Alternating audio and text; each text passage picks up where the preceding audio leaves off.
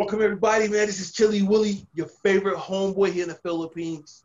And you know what, man? The best podcast is going down Southeast Asia, anywhere in the world It's WZWA. And don't miss an episode of it. Karlifornia and Jack, these guys are awesome.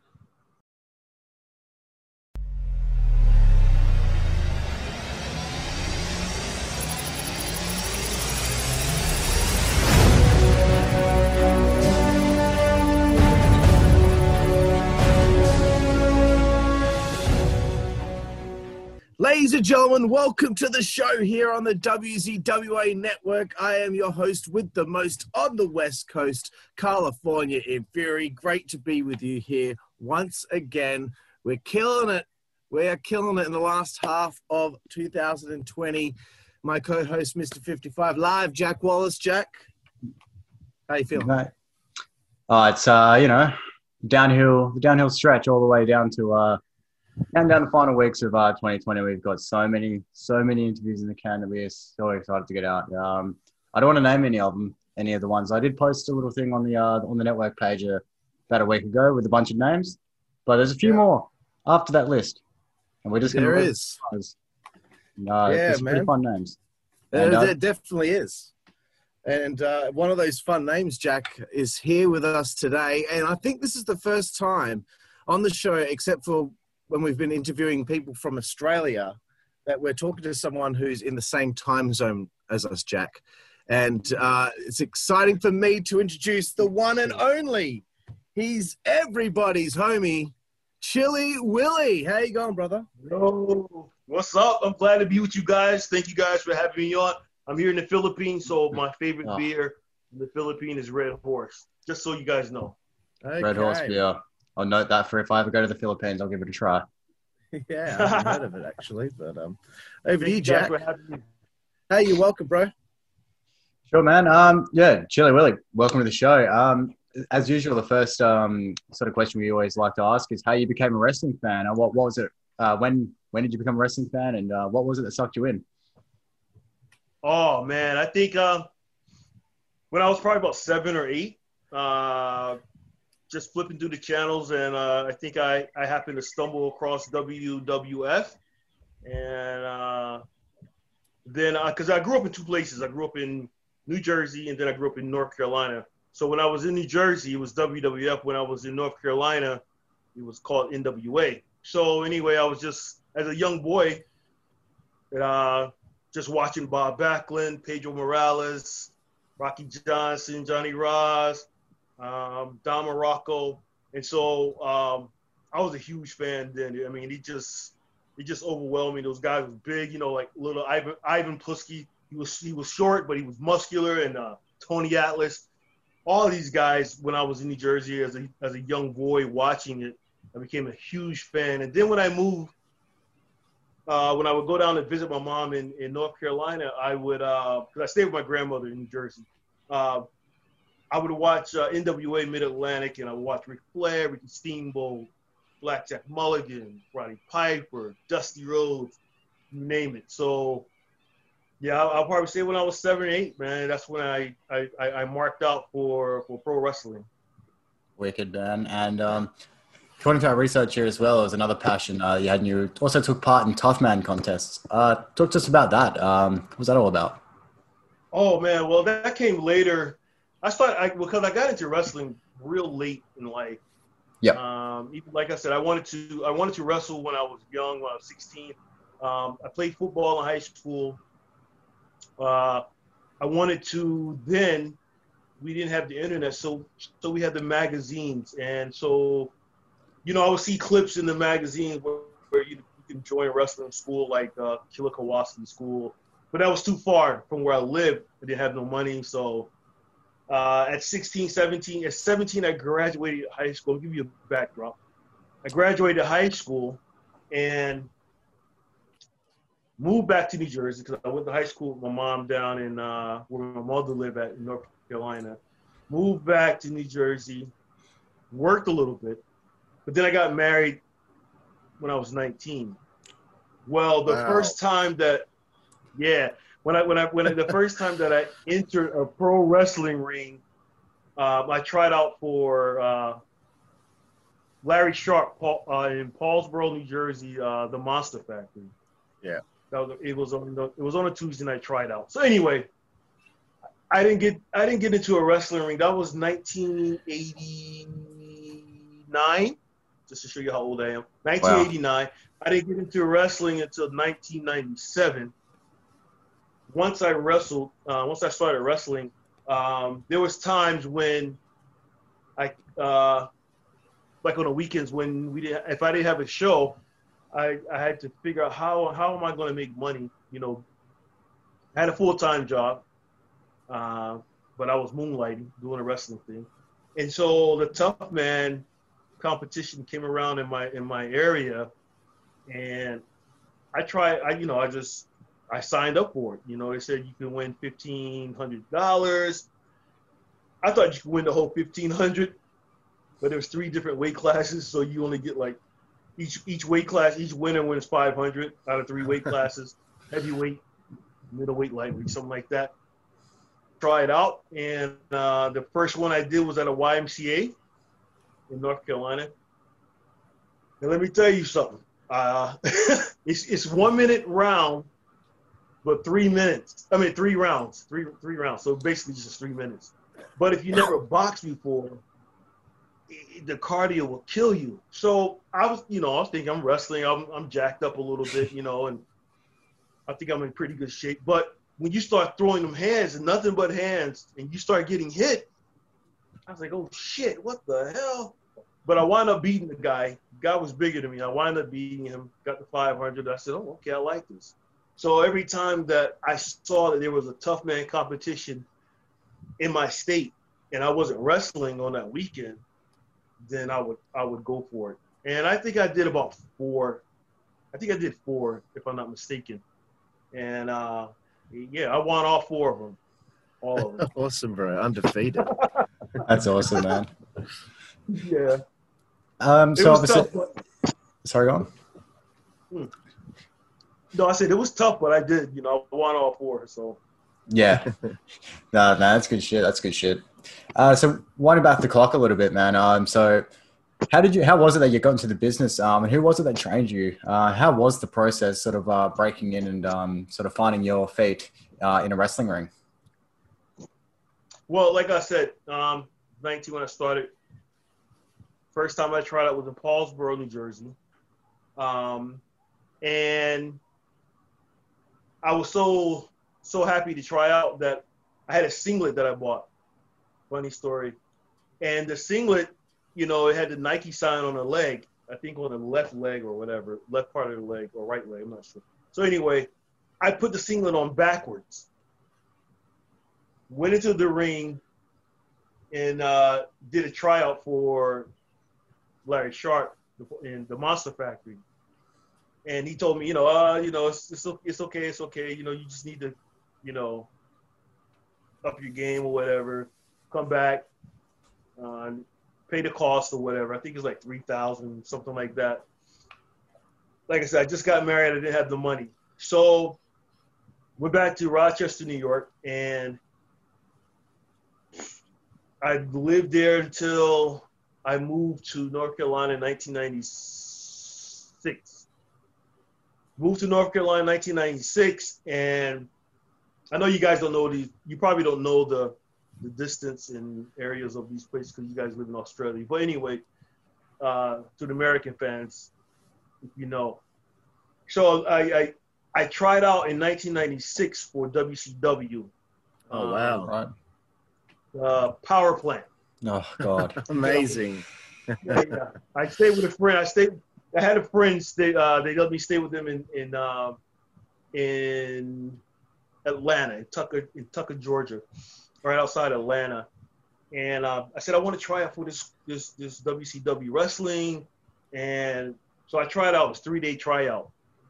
About thirty guys there, and the Sarge, uh, Buddy Lee, No, yeah. Buddy Parker. Yeah. Yeah. He was the um, he was the trainer, and then you got you had guys that come in, um, like your trainee guys like Hardbody Harrison, um, guys like Johnny Swinger, um, and then you had like um, they they were they were like I, I guess they were called they were called like the mid Carters because you had your main carders like uh, Chris Benoit, Steven Regal, and all those guys. They would come in later. So anyway, Hardbody and some of the other guys, uh, they would come in and they would, as we were trying out, they would work out with us, try to motivate us. It was a three-day tryout, and I don't know how many squats, how many push-ups, sit-ups. There were guys from uh, college football, I think NFL. I'm not sure. I'm not quite sure the names or whatever, but I kind of overheard some things. Thirty, about 30 guys. I was one of the three guys that made it. Wow.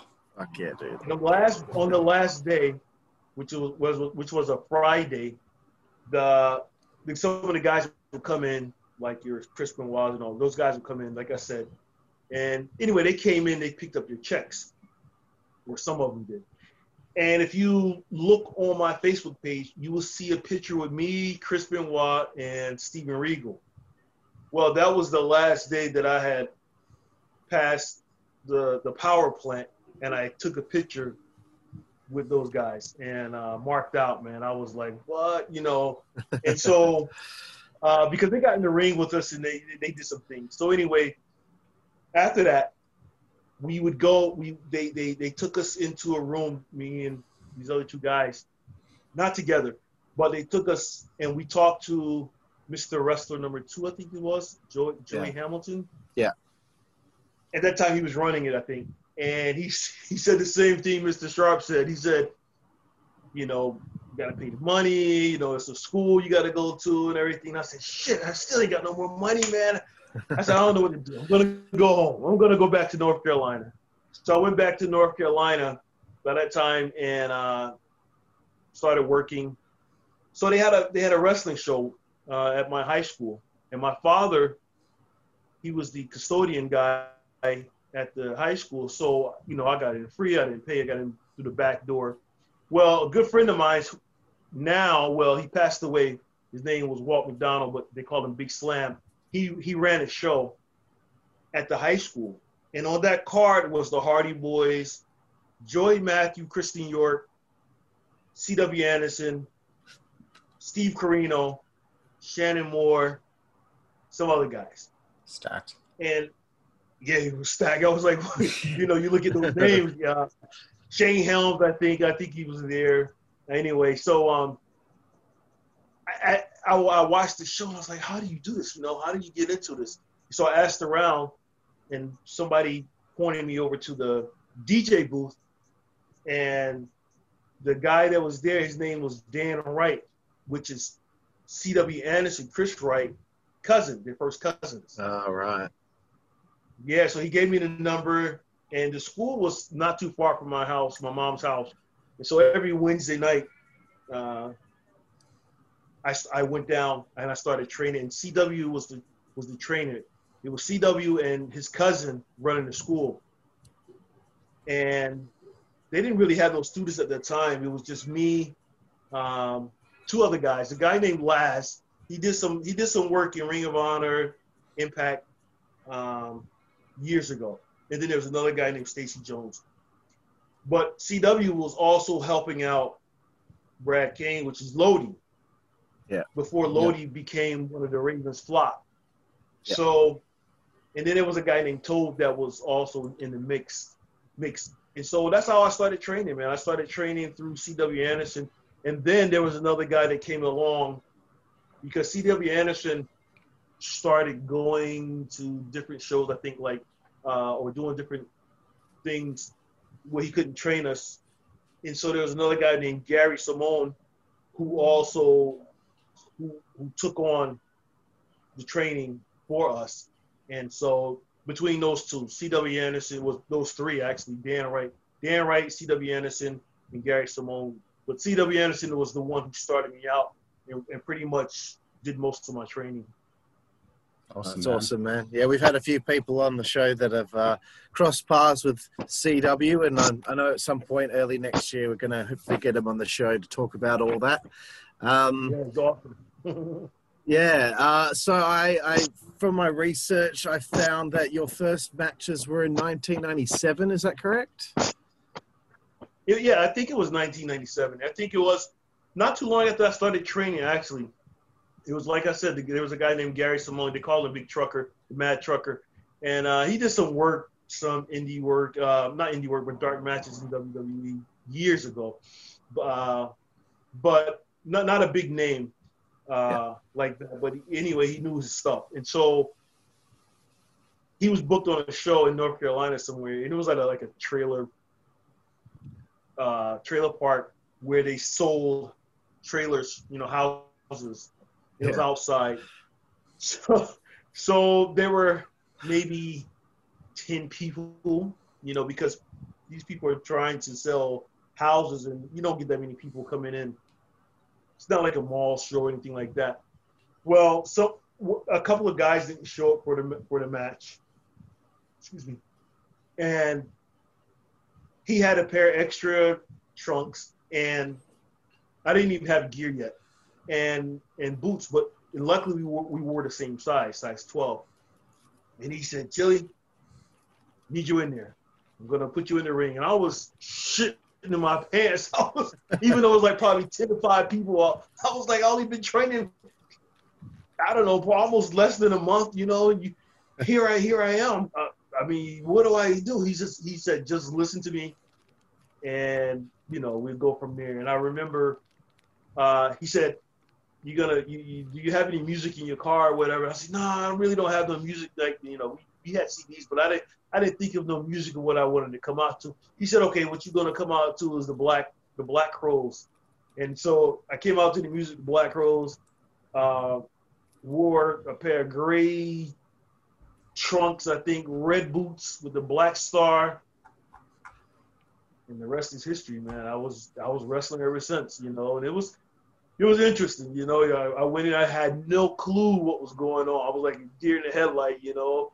Uh, the only thing that I did know was when I when I walked to the ring, and when I walked to the ring outside, I mean, it, before I even walked to the ring, it felt like I was going to throw up. I was like, "What the?" you know, you, you got that feeling of, "Oh shit, this is really happening."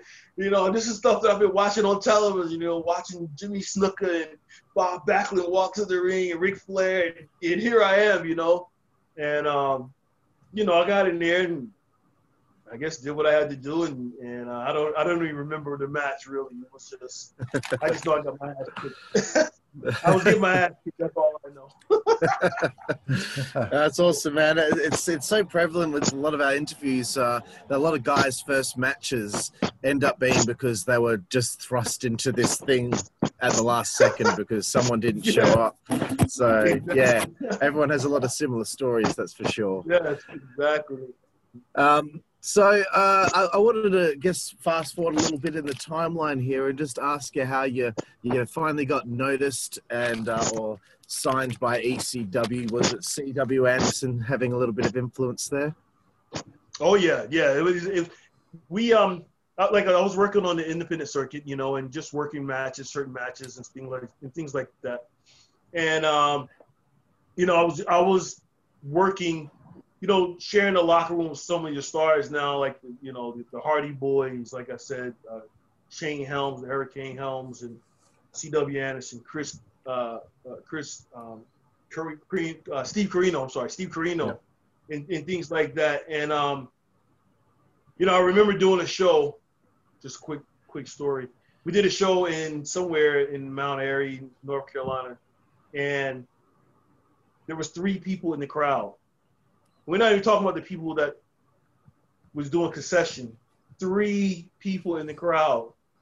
And so, like I said, you got guys like, and the Hardy Boys was on this show, Shane Helms, uh, CW, a bunch of guys.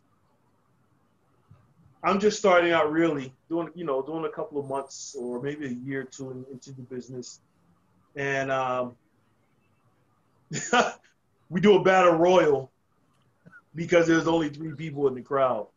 well, you know, when you do things like that, you only you only show guys like that. You know, they remember you and everything. And even though CW trained me, you know, he, he, he would look out for his students and things like that. And so we did another show, and um, I think we were at some bar for um, SCW, a guy named Grob out of North Carolina. He would he would book a lot of guys, a lot of talent guys from North Carolina. Same names, you know, before they made it really big. And so we did a show, it was in Durham somewhere, and I cut a promo and Steve Corino and CW was there, and they said, "Man, we got to take you. Uh, we, we had to take you with us to one of our shows, my ECW show." I and, and mind you, I had no clue what ECW was. Oh, really? I think this was 2000, year 2000, 2001 or something. 2000, I think, year 2000. I had no clue what ECW was because I, I didn't follow it because I didn't have, um, I guess, the, the certain type of cable that would bring in ECW. I just didn't, I just didn't know what it was. I was I, on the kinda- Sunshine Network or something like that. yeah, I kind of knew. I kind of knew Paul Paul dangerously because he was in, you know, uh, Mid Atlantic and, st- and things like that, uh, WCW or whatever. And so, I kind of knew that name, but I didn't know that he was the owner or whatever. I didn't know who Tommy Dreamer was. Didn't know who Sandman was. Didn't know who New Jack was. Didn't know who Wow. nobody. I didn't know. He, well, when I was training, when I was training, there was a guy named Toad that was helping. Also got into the business. He also wanted to go because him. He wanted to go to ECW first. It was, I think it was he brought CW to an ECW show. This guy named Toad. Yeah. Well, they did a tryout. They did a tryout, and CW was the one who got booked. And so, the whole time though, before that, Toad would talk about the Dudleys, you know, Devon and Bubba Ray. I, I, I had no clue. I had no clue who these guys was. So anyway, they they invite me to a show, I think in Washington D.C. And I just, I just sat back and just, you know, I was carrying bags. I think I was just hanging out with CW and Steve. No, it was in, it was in North Carolina, Asheboro. So I went to one of the shows and I was standing by the table, the autograph table, autograph signing. And a kid come up to me and said, "Can I get your autograph?" And I never forget this. The New Jack, he probably won't never forget. He he probably don't remember this, but he didn't even know me. He didn't even know me. He didn't get he didn't get crazy with me or anything like. He just told the kid, he said, "Hey, he ain't with us." he, said, he don't work for ECW. he said, he said he just he just standing over there. I I didn't say anything. I was like, okay, all right, you know, it's a show. this, this is this, is theirs. I don't I ain't got shit to do with it, you know. But um, that that weekend we did they did a show in, in couple places. I think North Carolina. So anyway, we did a they did a they would have tryouts or workouts, should I say? They would have workouts before their their show, and I would get in the ring and I work out with those guys. You know, some of the guys like the ring guys or whatever. But that wasn't until later. I think how I got on, I think was like I said, CW and Steve Corino introduced me to the guys. Well, they had some shenanigans going on in- a hotel one night, and there was a bunch of boys in the room, and then there were some females in the room, and you know how that went. Yeah. So I was there. I was I was also there, and the shenanigans went on. And let's just say they were cool with they were cool with too. Willie, they was like, yo man, this guy's cool. You know, Jack Victory, those guys. They were like, he he's pretty cool. And so I think the next day or the, or the next week or whatever, I started doing a workout with them. And then after the workout, I think it was in Virginia. Um, Yeah. Tommy said he booked me.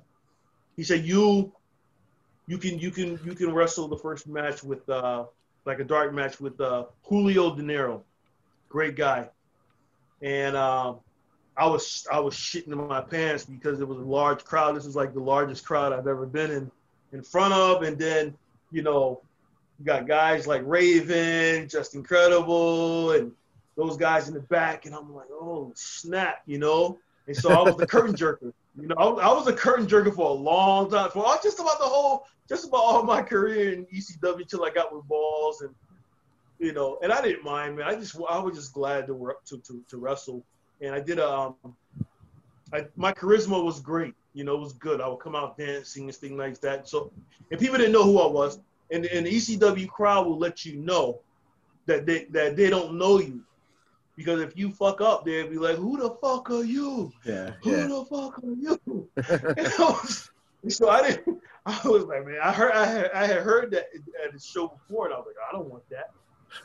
So at least I said, if I, if I can't wrestle that good, at least I can I can dance and and uh and they said, where you want to be billed from? I said, I, let's just say I'm billed from here, from Virginia, West Virginia, or Richmond, Virginia, wherever we were we were at, and that's how I got the name everyone's everyone's homeboy, uh, because every town that I go to, I would say that I'm from that town. So that was right. Okay. yeah. And so, you know, I did the match with Julio. Julio carried me.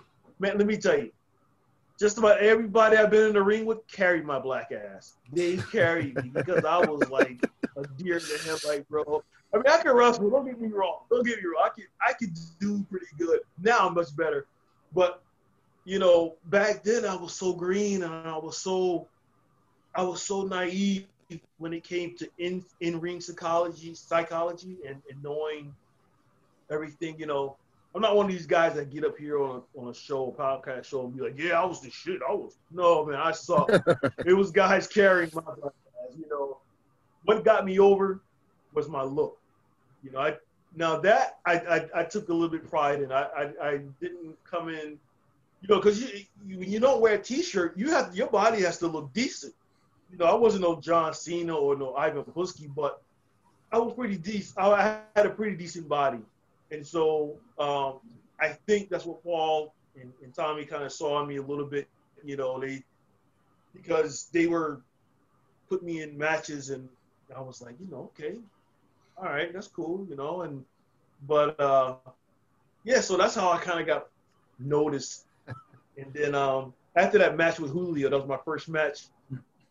Tommy said, uh, because I think Angel and those guys wanted to get off the ring crew. Yeah. So they found him. that's the guinea pig right there. Get that guy. he said, "You want to wrestle? Get on the ring crew." And so Tommy said, "I can't pay you much. I'll pay you seventy-five dollars to be on the ring crew, seventy-five dollars to wrestle. It's guaranteed. I was never under contract, but I was Okay. always guaranteed that amount of money. And it was little money, but I didn't care. I just wanted to wrestle." And so I, I kind of quit my job, man. I didn't kind of quit my job. I did. Wow. And that's how, yeah, that's how I got to wrestle E ECW. That's an incredible story, That's man. Honestly, just just these. Oh man, you not even knowing who any of the guys are going in as well, which probably made it even more scary. You seeing what the ECW product was before you actually wrestled, you're probably like, "Holy shit! I haven't been doing shit like this." Uh, so I- that's that's amazing. I- I- Um, I had no idea that Balls Mahoney was a chair shot guy. And New Jack would stab your ass, and, I, and, and Sandman would cane your ass. And all three of those guys, I was stuck with at one point in my career. yeah, yeah, and, I was, and I was like, what? You know, flaming tables match. I didn't know anything about that. You know, when I when, when I did not do my homework, I did not study ECW. I'm I'm that type of guy like that. I mean, I love wrestling. I love things to do. If if I love something, um, I'm gonna just focus on that one thing. Everything else around it, kind of, you know, I don't really, you know. So that so like even in wrestling, I'm not a guru guy in wrestling. You know, when I was training guys here, my students here, they would ask me about certain Japanese wrestlers, and I was like, man, I don't know a single Jap. I, I don't Tajiri. That's about it because I wrestled in ECW. Other than that, I don't know a single Japanese guy wrestler, whatever, you know. And they would they would ask me certain questions. I'm like, ah, man, I don't know. I'm I'm you know because, and then once I get out of something, I kind of get out of it. You know, I mean, I don't really stick around, linger around if it doesn't interest me because I get bored really quick. But yeah, I was. I'm sad. To, sad to say, man, I didn't know no one in ECW, man. I didn't even know Snuka have hadn't had even wrestled in ECW. I didn't know where the arena was. If you if you took me to Philadelphia right now, I couldn't even tell you what the, the, the ECW arena is. I think it's on the corner of Ritner and something or else. Couldn't tell you. you know, so but you know, I'm just glad. You know, I, I I say to God, God, the Creator, has a way of making certain dreams come true for you if you if you persist, if you stick with it. You know, and I had no idea that I was going to go down that road. I was looking at WWE or EC or WCW. Yeah. you know, and um, that's what I was looking at, you know. But I'm glad. I'm so glad that my my life went that route. I'm so glad. I'm so glad that I did experience ECW and all the guys and girls. I mean, I had a ball. You know, if if no one else did, Chilly Willy enjoyed that. I enjoyed that one that last year that, you know, they were going through hell and everything. Yeah. For me, it didn't, it didn't really bother me because I was only getting 75, 75, 140, 100 and what, 140 dollars, 140 dollars just to wrestle. So, you know, hey, You'd never hear about anyone getting paid that sort of money in a in a company like as big as ECW got, man. But I think the best part of, about that whole thing is it was ECW.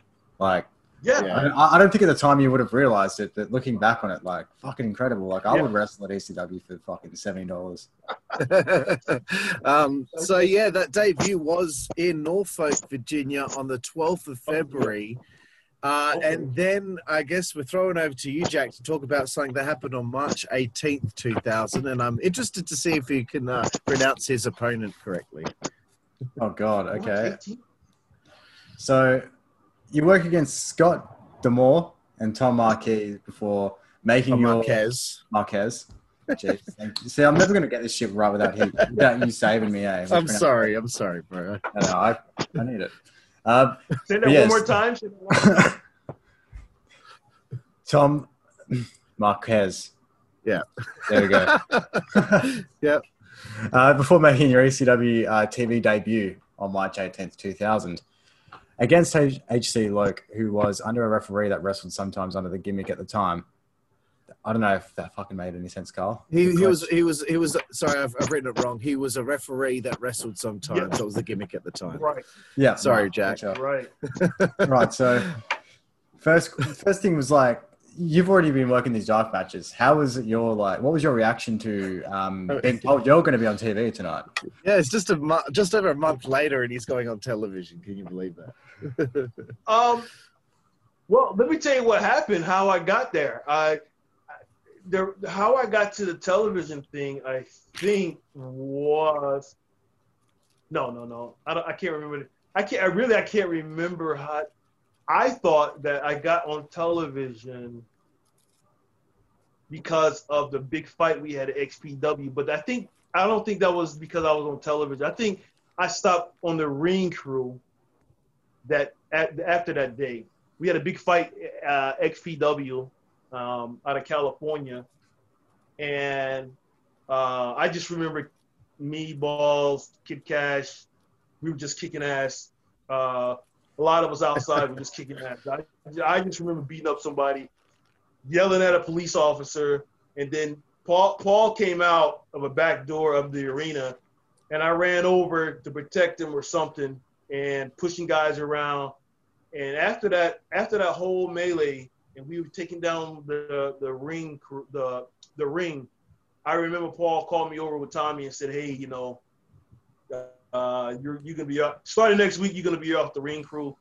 Uh, you're gonna start flying the shows." But I can't remember. I think I was on. I think I was doing TV. I was on television before that, but I'm not sure. All I remember, all I remember, is that I was doing a lot of dark matches. That's all I remember. You know, I, I I didn't care if I was on television because to me it didn't. To me, it didn't really. Uh, I didn't feel any different if I was doing a dark match or on television. Um, maybe because they were setting up. That's why you do dark matches. Is you know, I, at least in at least in WWE, they would they would set up the cameras for the right Yeah. angles. And when does the dark match, you know, they get the. But when I was in ECW, man, you know, I would wrestle Giant Swinger a lot, uh, Billy Wild, um, uh, Rodney Mack, uh, you know, guys like that. I think, but I don't remember. I, and, and, Tom Marquez, that was a good buddy of mine, man. I, I, I, don't know how he's doing now, but I, if you guys talk to him, tell him I said hello. Um, but uh, I, I just don't remember. I don't even. You guys have more information than I do because I don't even remember that day. I believe uh, Steve Corino brought you out to fight the referee in a match, and the referee ended up getting the win over you. Uh, okay, I th- well, I think I remember something like that. I just don't remember. Was that in Danbury, Connecticut? No, that wasn't in Danbury. I don't. I don't remember. I wish I had the video. You know, because like I, I don't even see. I don't even see half of my my my um matches. You know, um, but, but yeah, that was. I can't remember it. That's fine, bro. We, we can move on. Um. H. You know, we had a little click. You know, I think every in ECW, everyone had their own certain clique that they hooked that they hung out with, and um, hung out with. Me, with the Ring Crew guys, you know, me, HC Lowe, Tom Marquez, Mike Kehner, the referee. Uh, that was pretty much it. The guys like that that was on the Ring Crew. Um, and then you guys, you guys, you, you had guys like, um, you know, Angel DeVito and all those guys, uh, CW, um, Simon Diamond, those guys hang out. And then you had your other top level, much top level guys, your stars, big stars like Rob Van Dam, Jack, you know. Um, and then you have within that crew, you would have the guys that smoke weed and then the guys who did the hardcore drugs. And then you have guys like us who's just sitting there looking, you know, like, what's up? You know, we just want to wrestle. but the thing about it, the thing about it, we were all a family. You fuck with one of us, you gotta fuck with all of us, all of us. You know, and and and, and that was a thing. And I think that's the difference. I don't know. I think that's the difference now because when I got out of ECW, even I went to OVW, the, the locker room had changed as I came back from the military. Wrestling had changed a little bit. So, and I know you got to change with the, with the time, but the, the, the camaraderie with the wrestlers, man, we were a tight knit group. You know, no matter what, we were we were just tight as hell. You know, but we had our levels. You know, it was like the bottom feeders, yeah. the ring crew, and then you had your mid guys, and then you had your superstars, you know what I mean? So it was like, but everyone was a superstar. But I'm talking like your big, big superstar, like your Rob Van Dams and yeah. Jerry Lynn's and Steve Corino type shit, you know. So, but yeah, I don't remember that that that, that when I was on TV because it didn't. I guess it didn't feel any different. I didn't get paid no. Look, I didn't uh, get paid no more. yeah. I'll um I'll, I'll, get I'll get the footage of the match for you and I'll send it your way after the uh, interview. Thanks so you can check it out. Um, so uh, there is a feud. Your first feud in ECW, your, your feud with Johnny Swinger. You're working with him, and your pay per view debut is at WrestlePalooza 2000 on April 16th in St. Louis. Uh, what's it like working with Johnny? Well, first of all, how you guys get all that information? I can't get none of that information. Oh man, that's just research, bro research, bro. You guys must be in a W in, in the wrestling CIA or something. But, CageMatch.net. Um, if you go to CageMatch.net, that has every result of every match anyone's ever had. Bro, send me that link. Including your win loss record. Yeah, give me give me send me that link later. But like like I said before, back in '96 when I was um, when I tried out for WCW, you know, like I said, you had your guys come in for training. Johnny Swinger was one of them, right? Because he was on television early back in WCW. Yeah. And so, you know, I would see him, I see him come into, and not really know, I just knew him on television, knew about him on television, like guys like Chuck Palumbo and guys, Felix, Felix Felix or whatever, I forget his name. But anyway, so yeah. yes, yes, yes. So anyway, when I got to ECW and Paul started booking us, either Paul or Tommy, whoever, whichever one was doing this, and, and it was Johnny Swinger, you know, I was like, oh shit, you know what I mean? I'm like, but but I, I mean, I was marking out, but I was like, oh wow, you know, here I am. I'm I saw this guy years ago, back in WCW once, and now I'm wrestling him. Not only am I wrestling him, but I went over on him couple of times. Yeah, you did. so- yeah. yeah, so I'm like, I, so so I'm shitting in my pants, like what the, you know? And it's um, it was incredible that you know they let me go over because Johnny Swinger was carrying the whole fucking match. Oh my god, he would tell me do this, do that, do this, do this, do that, you know. And uh, he was he was really nice working with me, man. He was really, you know, I, I don't have a bad word about Johnny Swinger, man. He, he was he was really nice, easy with me never never got upset with me if I fucked up or anything. Actually, nobody did. There was nobody in ECW if I fucked up any match or anything like that, or there was no one who who, who went off or anything because I don't know if it was because I don't know. They just did. They were really nice to me, you know. So uh, and I respected, you know, all of that. And um, but yeah, that was that was quite interesting, you know. And um, so I remember though, I remember being in the military, being in basic training. And when you're in basic training, you you're you're you're you're away from television, everything. Well, one day we had mail come into our into our uh, our camp, and it was at nighttime when you get mail. And if you get some crazy ass letter and your drill sergeant see it, he's gonna make the whole platoon do push push ups and before you go to bed. Well, a magazine comes in, the Pro Wrestling magazine, Illustrated magazine came in.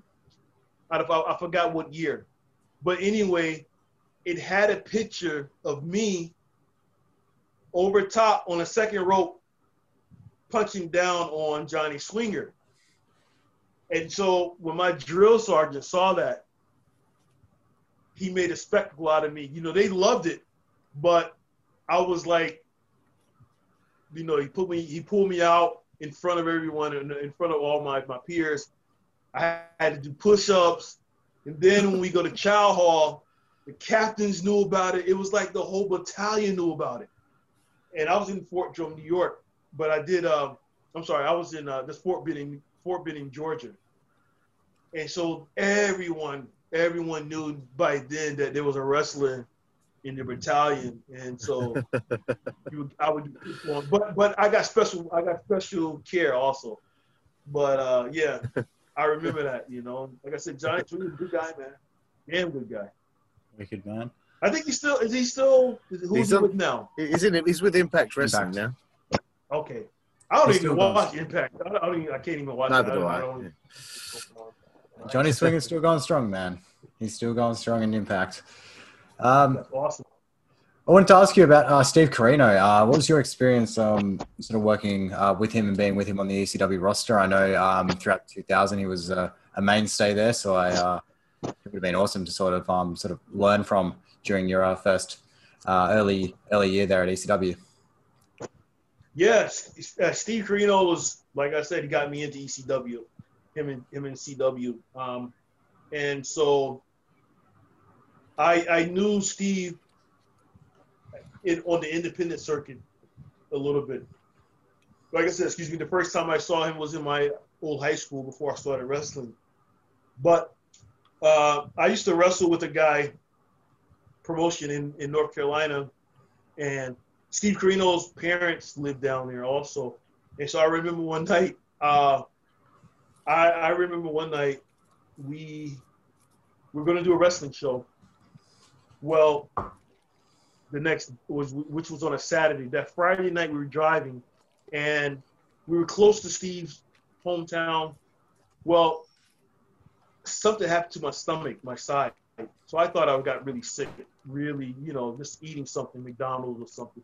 Turned out it was uh, my appendix, Oh, and yeah, I didn't know it. So so we we crashed at Steve Corino's dad's house because Steve Corino's dad, um, he was doing like a like an agent type thing. He was he was getting wrestlers or whatever, and so I was one of his guys, and we stayed at, stayed at his house. The next morning, which is Saturday, we were supposed to have a wrestling show. Well, I they had to take me to the clinic, and had to go in the hospital for about three days, and they took the appendix out. They said if I would have wrestled, it would have ruptured or whatever.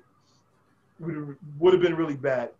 Anyway, Steve Corino, mom and dad was the one who helped me those three days, paid my doctor's bill, everything, everything.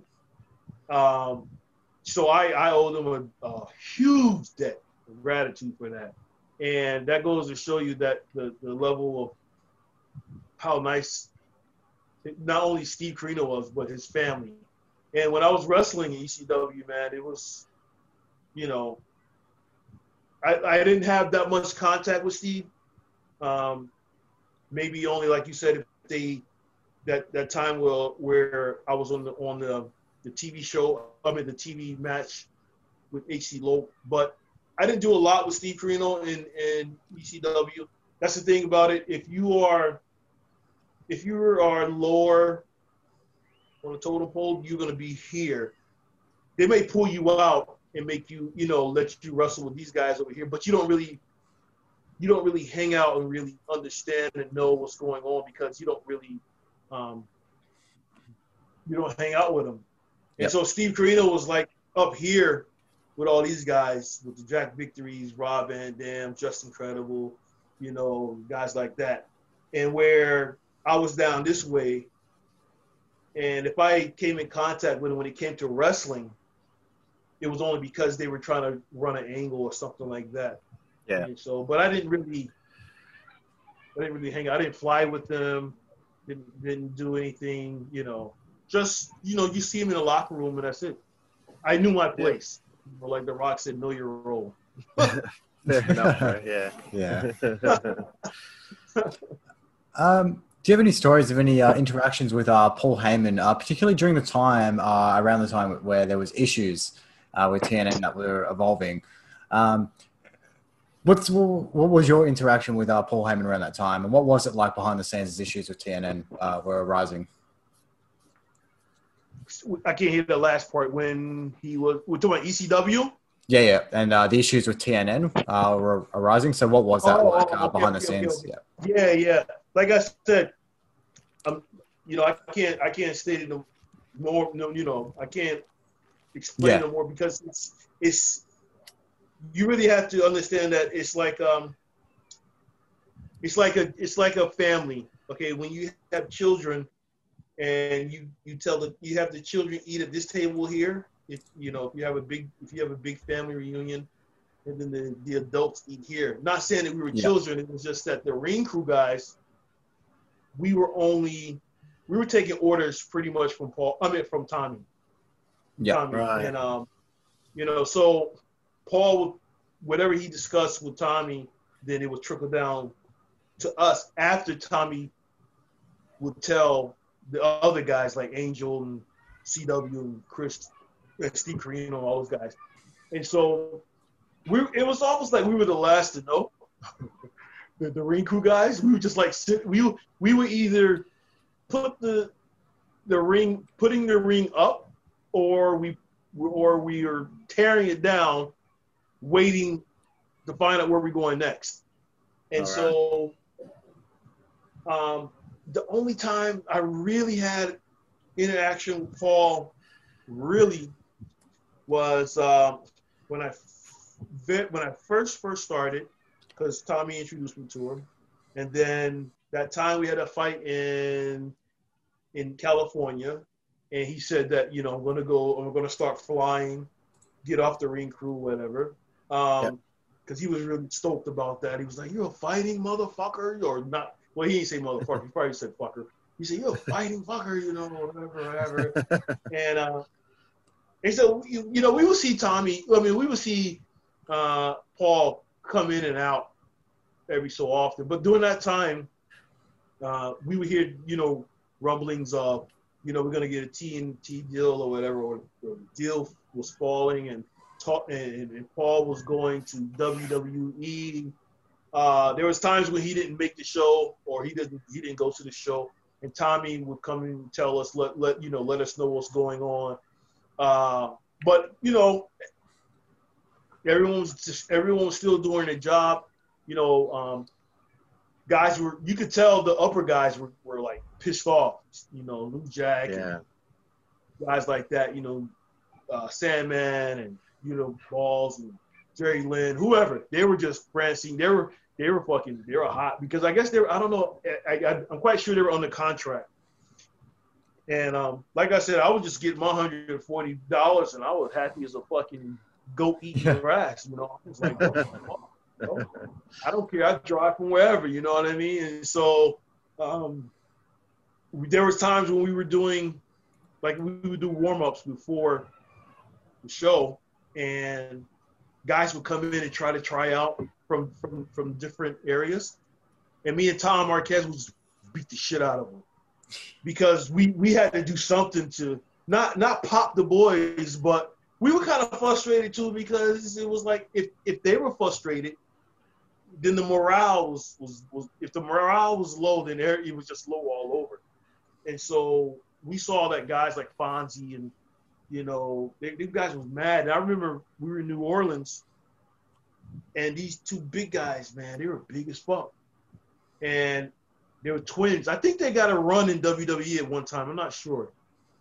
But they came and tried out big ball guys. They were ball headed. Oh, the Shane twins. So, uh, Ching, I, I don't know. Uh, But they were Yeah. they, they they did a, they did a small stint in WWE, but anyway, they tried out, and I remember Fonzie came in, and Fonzie said, "Chilly, beat the fuck out of them." He told me and Tom, he said, "Beat the fuck out of them." And we, and he said, blow them up, beat the fuck out of them. And we ran these guys to death, man. We we ran these guys running ropes.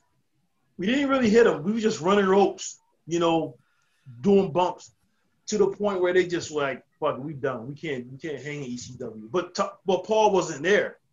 You know, there was a lot of times, you know, like I said, Paul wasn't there, and people were just like, they were just mad, and it was just like, if you were if you were outsider, you trying to come in ECW, whoo, man, you didn't- you didn't get no love at all. And the first two guys that were going to stomp your stomp your ass with me and Tom, after we put up the, the ring, they would tell us to go and work these guys out. You know, and so That's awesome. that's what we, that's what we did. You know, we were just, I mean, you talking about heat, and we were just ah, I mean, stiff as fuck. ah, ah. you know, and, and so that was the thing, you know, and until Tommy said, you know, hey, okay, that's enough. Tommy was always the cool you know, father. He was like the cool big brother, you know, that's enough. All right, that's enough. You know, I, I, I, I remember when we beat up, uh, well, not beat him up, but we, we, we really worked out. At that time, Mickie James was not in WWE. She- Yeah. Her boyfriend came to try out for ECW. We were in Virginia somewhere. DC. We had a show somewhere. Bro, we worked this guy out so bad. I can't think of the guy's name. I don't think he's a wrestler or anything. But I mean, we just put the break. We we just whoo, we worked him out bad, you know, and and and that was that was funny because after I went to the military and I came back and I saw Mickie James and I was like, I remember I was like, I remember just a couple of years ago she was her boyfriend was trying out for ECW and now she's a big star and I was like, oh my god, you know, Yeah. Oh, you know. But anyway, yeah, that was just some of the things though. You know, we Yeah. we didn't see Tommy. I mean, we didn't see Paul that much. You know, So everyone was pissed off about the fact that was Paul wasn't showing up very much. Um, Yeah, yeah, yeah. And I think Tommy at the time was taking money from the merch, paying guys. You know, yeah, And so as long as I got, like I said, as long as I got my hundred and forty dollars, man, I was good. Um, I, I know uh, later on in uh, I know later on in 2000 you started to team with the Sandman a little bit. I just want to know if you had any uh, funny Mm. Sandman stories, uh, uh, interactions with him because he's always uh, a funny guy. The only the, the the you know Sandman taught me a lot. Also, he would he would he would lecture lecture me a lot. You know, on certain things, him, Balls, and and New Jack. You know, they would just tell me, you know, you have to, you need to be more confident in yourself and your ability and and things like that. And um, but it wasn't a tag. All of my matches, if you go back and look, especially when I tag with, if I tag with uh, Balls, if I tag with, you know, I didn't ever really tag with New Jack. It was just more like a run in. He would run in and beat up people, and I would just be there. Yeah. Uh, yeah, man. It was sort of like the same thing. It wasn't like he was waiting on the outside of the ring, waiting for me to give him the hot tag.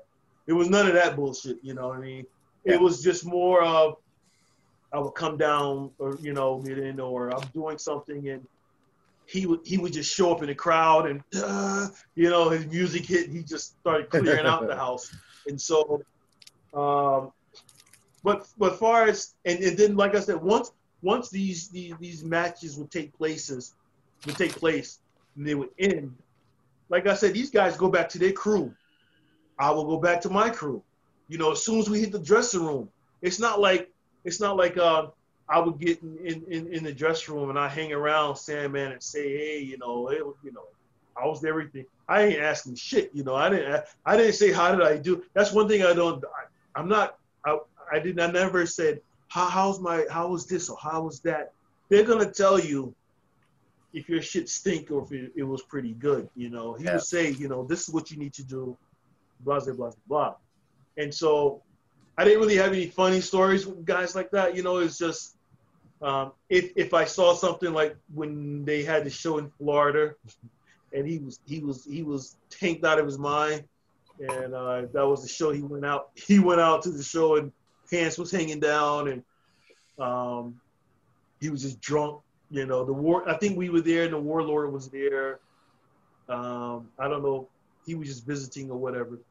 But Yeah. Sandman was, I mean, he was he was just messed up. You know, so that was some funny things about him. You know, and then I think him and when New, him and New Jack had a fight or something like that. I was in the locker room, saw that. You know, um, but that was about it. You know, you see these guys and you you may we, we, we, we may be at this the, the same hotel or whatever and you may walk across or walk by their room and you'll see certain guys in their room doing certain things you know then, then these are the guys over here doing their thing you know and that was it. But when we got to the arena you know or or we go to the club and um you know we just walk in free because we, who we are and Sandman just you know I would see guys be like hey Hak, what do you want?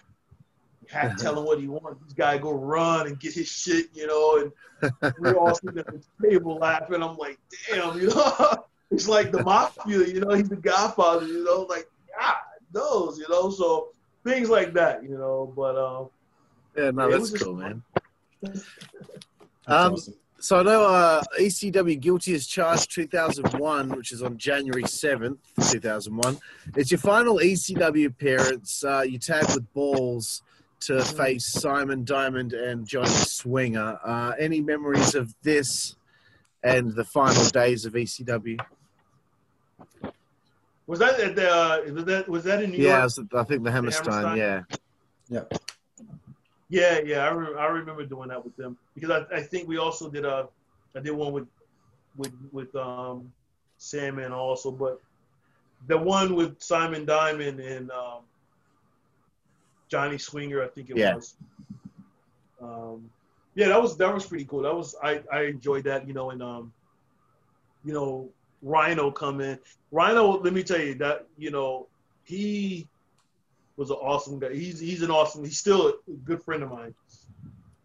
And um, every now and then we talk on Facebook or whatever. But you know, he really also helped me out a lot too. And so I, I enjoyed uh, wrestling with him. Uh, Dawn Marie, when I was in the military, uh, she would she would write me letters. And Simon Diamond, you know, they were really good That's good nice. people, you know, and um, yeah, I mean, going get ready to go to war, and they were like, you know, hey, Chilly, be safe, blah blah blah blah. blah. I was like, okay, and um, but yeah, uh, tagging with balls was awesome. You know, like I said, we didn't do like a we didn't do like a real real tag that like you know he like I said he, he's on the outside waiting to get tagged tagged in. It was just we would go and face the Baldies or we face um, Simon Diamond and those guys, and it was just uh, it was it was just a ball, man. You know, especially the one when we was in Chicago. I think that was my more memorable one. The you know the flaming table match with uh, the Baldies. Yeah, that would have been so, that would be interesting. Yeah, that was that was that was a nice one, you know. And uh, like I said, I had never, I had never did my research on the the the flaming tables. You know, I never seen Devon or or or Bubba them do anything, you know, because I I didn't go back and watch. And so when they said in Chicago we're gonna do a flaming tables match, I was like, what? I was like, who's going? I thought I thought I was going through the table because I was the young buck. And they said, no, idiot, you're not going to the table. I think DeVito said, do you see anybody else here with, with their shirt off? You're the only one walking with, some tights and no shirt on. do you really think going to go to a table? And I thought about it. I was like a deer in the headlight, staring at a headlight. I was like, oh, yeah, you're right. I'm not, I'm not going to the table. So, so I seriously, I looked at all three of them. I was like, all three of them. I was like, Balls have on a t-shirt. Angel has on a t-shirt. DeVito has on a t-shirt. I'm the only one that don't have a t-shirt on. And I was like, okay, all right, yeah, so I'm not going to the table. And, and seriously, it was like almost 10 minutes before the match. I was really happy because I thought I thought I was going through the table. I was like, oh, oh shit, they gonna put me through a fire. I said, I said, oh no, I'm gonna get burned and everything. And I never seen the, the Dudley Boys do it or anything like that. I just I didn't know that was like a tradition. I was like, you know, okay. And so when we did it, you know, I was just like, I was trying to light my lighter, and I was like, this shit ain't light. I was like, balls, it's not lighting. I got it. Whoosh. I said, okay, wow, you know, but um, you know, that was just one of those times. That was good, you know. I just enjoyed it, you know, and I, I think the Baldy feud was probably one of my best that I that I enjoyed. Yeah. You know, meatballs and everything like that. So those guys was fun to work with. Angel, anytime me and him would would start wrestling or whatever, we take it through the crowd. I can tell him to do this and do that. He'll he'll just do it or whatever, and or he'll say do this and do that. You know, so yeah, that was that was pretty cool. You know, the, the, the one with Simon Diamond and and, and uh, Johnny Swinger, that was just like uh, we go in, boom, boom, boom, Blue Meanie, and Rhino would just come in and just bam, you know. Yeah. So, uh, you know, that was cool, bro. And, and, and even Jasmine St. Clair, you know, when she was there, you know, I didn't even know who the fuck she was. I was like, they were like, the porn, they, were, they were like the porn star, Jasmine.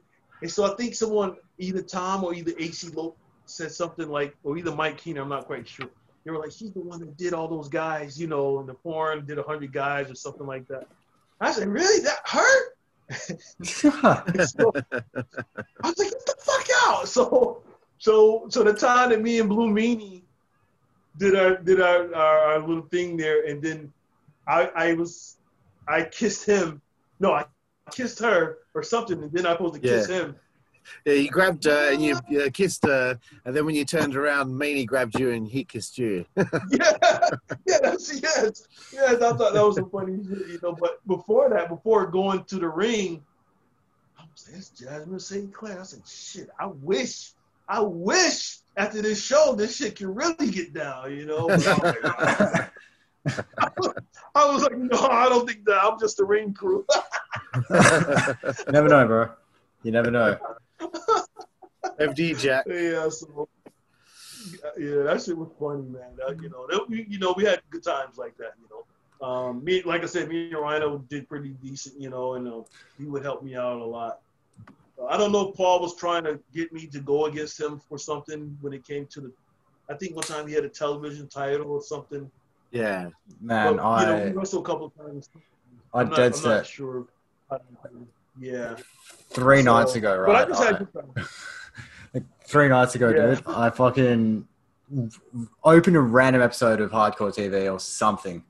And I remember sitting on my PS4 controller, I just one of these, so like scroll across, fast forward. And I remember the first thing I saw as soon as I pressed play again was you whacking the fuck out of Rhino with a steel chair, dude. Like when you're sitting on the top rope, if you remember it. And it was just the most stiff chair shot ever. That, that was the first thing I, I saw watching. this is three nights ago. Very, very recent, man. And uh, and I ended up watching the rest of the match, man. It was fucking wicked. So um, I wanted to chime in and just tell you that story there, man, because that was a little funny moment I had a couple nights ago because I just saw the chair shot and I was like, holy fucking shit. Like, no wonder shots are banned in wrestling now. wow, I don't remember that. I just remember me and him wrestling uh, one time one on one. We had a, a, a, a wrestling match in St. Paul. No, not St. Paul. It was in Minnesota at the university. I remember that. Um, but I don't remember the match. You know, I just remember me and him wrestling a couple times there. You know, I don't know if it was a couple times, but there. Um, and then I remember also wrestling uh, Scotty D'Amore, the guy who's um, he's in charge of Impact. Impact, You know, yeah. uh, in Toledo. So you know, like I said, you know, we will go in certain towns and and uh, Paul and Tommy or whoever's in charge, you know, would let me go over on these guys, and it was like, wow, you know, um, Mike Bell, you know, um, Rodney Mack, you know, he was he was a really good guy. You know, he would he would help me out a lot also, man. Big Rodney. Um, so yeah, we, we just I was just I was a curtain jerk. I was I was enjoying my curtain jerk time in, in ECW. Um, I loved it. You know, I had no problems with it. Awesome, man. That's great to hear. And some fucking awesome stories that you've been telling us about your time in ECW. Um, how did you find out that uh, ECW was going under? Um, I know that everyone in ECW seems to have their own little sort of story on how they found It out and how it all went. yeah, like I said, we were, I, you know, the word came down to us all, and uh, that it was really going under. We we Hmm. we, we were hearing it for weeks, but then, um, oh, I never forget. Uh, I think one of the last shows, I, if not the last show, Tommy said because I was flying at that time. They were booking me to fly to the show because before that, I would drive from North Carolina to Philadelphia to pick up Mike Kehner, the the, the, the referee. From Philadelphia, I would drive all the way. We would drive together to Long Island to pick up the ECW truck. Park my truck, park my car there, pick up the truck, and drive wherever we had to drive to to a show. My God. Come back. I would get in my car, me and Mike Kehner. I would take Mike Kehner back to Philadelphia. From Philadelphia, I would drive all the way back to North Carolina. So I did that for almost six months. I, I, I, I put in time. You know what I mean? So anyway, 140 when I was, um, woo-hoo, for, yeah, 440 bucks, I didn't even cover, that covered like half my gas. There were times, man, I would sleep on the, on, on the, on the, um, not the side of the highway, but I would sleep at the, the rest stop in my car, man, because I couldn't make it.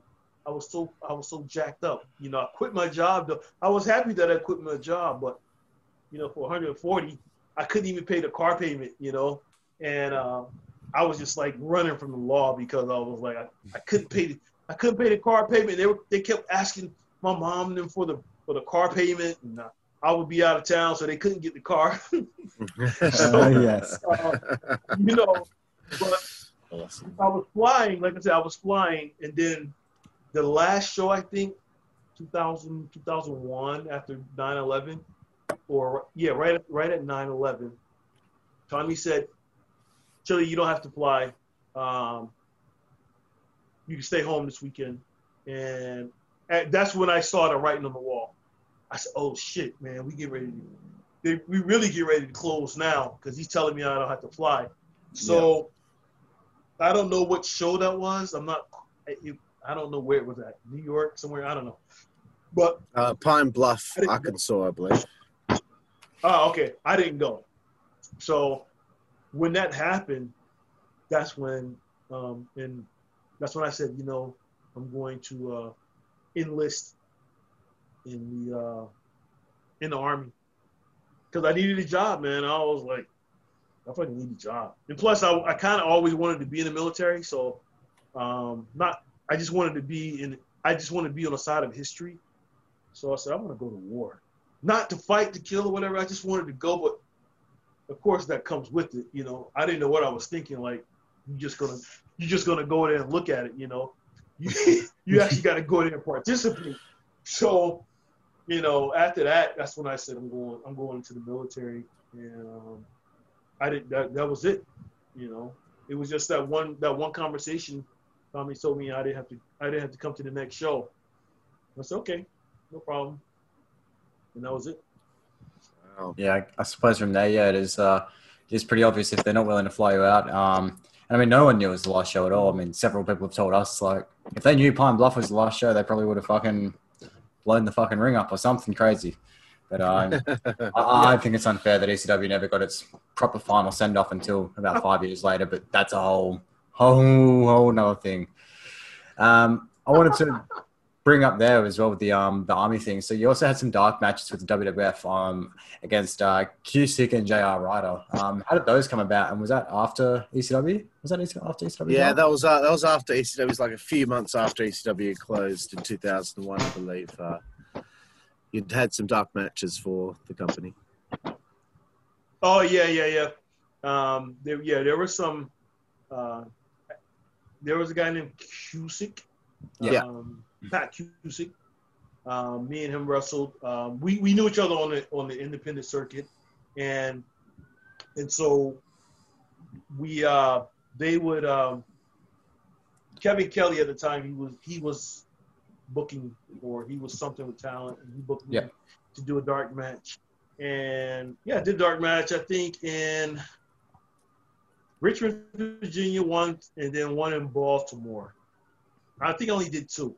I only uh, that's I only did two dark matches in WWE and Yeah. the one in the Richmond one that was filmed and um pretty good you know I was like I said even CW, even even not CW, even Pat, he, he carried me that match because by the time I I, I I I came out of the gorilla position, man, and I saw all those people, I had never, never wrestled in front of that many people, twenty almost eighteen thousand, and I was like, oh my god, this is it. I'm on the grandest stage of them all. I mean, ECW was great. Don't get me wrong, but this is the this is the creme de la creme. So I was like, oh, as soon as I walked out and I heard the music, and I was like, oh my, you know, I'm dancing, but my mind is saying, God damn, look at all these people. I couldn't even, I couldn't even concentrate. I, I, I forgot everything that was going on in the match, what we were supposed to do.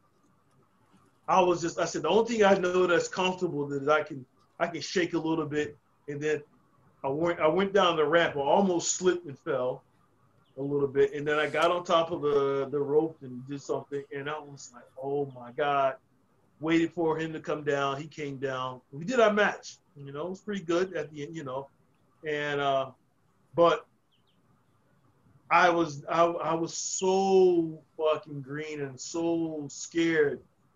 I mean, I was I was really shitting in my pants, man. I had never seen that many people before you know. But it was great. It was a great thing, you know. And um, I think the next time I did it was in Baltimore, and I remember I did the same thing, but I was I was a bit comfortable that that time.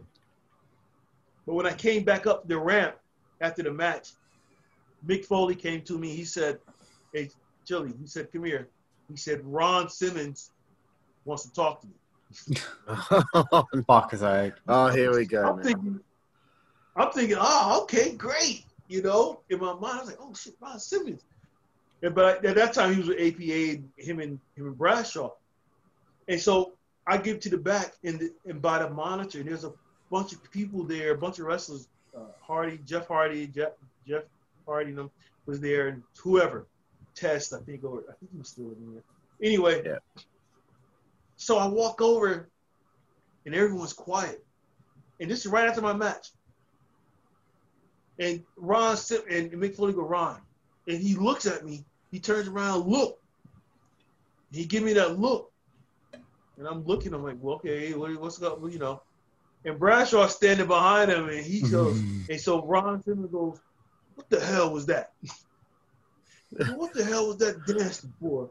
He said, "I've been in the wrestling for 25, 20 something years. For you, for for for you for you for black people or something not to come out here and dance and jigaboo. Who told you to do that? oh, So my, my happiness, my my happiness for seeing him was like turned to like oh, shit. Like okay, I'm I'm not I'm not a punk, you know. Yeah, this I'm you know I'm kind of I'm I'm kind of green to this wrestling thing. I said, but if if we gonna fight here, we're gonna fight. I just gonna get my ass kicked. I don't care, but I'm gonna fight this motherfucker. So I was like, I didn't say nothing, but I was like, who the fuck you talking to? In my mind, like, who the fuck you talking to? You you ain't my dad, you know. But I was listening to what he was saying. And but then I looked at where and over his shoulder, it was fucking Bradshaw and some other big guys. I was like, oh fuck, they about to kick my ass. So, so he said, I don't. He said, I don't. He said, I, I don't understand. He said, you know, and he used to start talking, looking over my shoulder, looking at other wrestlers. You know, we I've been in this business so many years, and and, and now got this guy coming out here dancing, shaking, and all this shit. This just pissed me off, or something like that. And then I'm, I'm like, oh fuck, and he's really loud. I'm like, oh fuck. And then he turns and he goes, Nah, man, I'm just kidding with you. I'm just kidding with you, man. That was some good shit. That was a good match. I said, what? I said, I said, man, you had me going, man. And everybody started to, yeah, that was good. That was good. So that was, you know, like I said, I only did two dark matches. Um, but I was invited back a couple of times. And then when I got out of out of the military, I was invited to go. And I did a I did a warm up match with somebody and Jamie Noble was calling a match, but he didn't know because we had met when we were in Chicago, but he didn't know I was Chilly Willy after I got out of the military because my hair wasn't blonde and um, wasn't kind of I wasn't the same guy, I wasn't on the roids or whatever it wasn't, you know, and so he was just calling a match and then he was like, oh shit. At the end, somebody said, you know, that's Chilly, but I think I was at East OVW. He said, "Man, Yeah. Chilly, I didn't know that was you." He said, "If I would, if I would have known that was you, and you that was in the ring, I would have gave you more. I would have called more spots for you, or whatever." So, um, but yeah, that was that was my time there. You know, I, you, you know, I might be getting my time mixed up a little bit if I was in ECW, uh, OVW or not. I think I was out of OVW. I can't remember. No, Yeah, I think I it was- might have been in. Yeah. Yeah. I think even there before OVW. And so um, I was still in the military, and then once once um, that happened, uh, they they signed me to a developmental in OVW. I think. Yeah. Yeah. I can't remember. Yeah. Um, so speaking of you being in the army, I just wanted to ask you one question about it. Uh, what were some of the scariest moments that uh, you encountered whilst being in the army? Oh shit. Um. Wow, that's that's there's many. You know, we would uh. I was in infantry out of Fort Drum, New York, and we when the when the war started in 2003, we only went as a company, not a not a, not as a platoon. So our company, you know, each company has about three or four platoons. And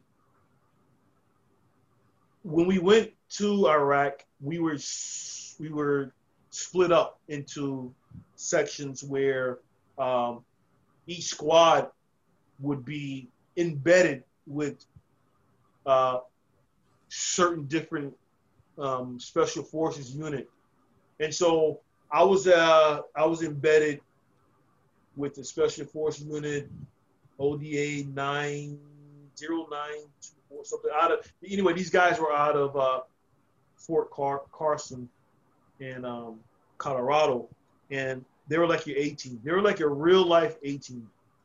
And so we were in a safe house.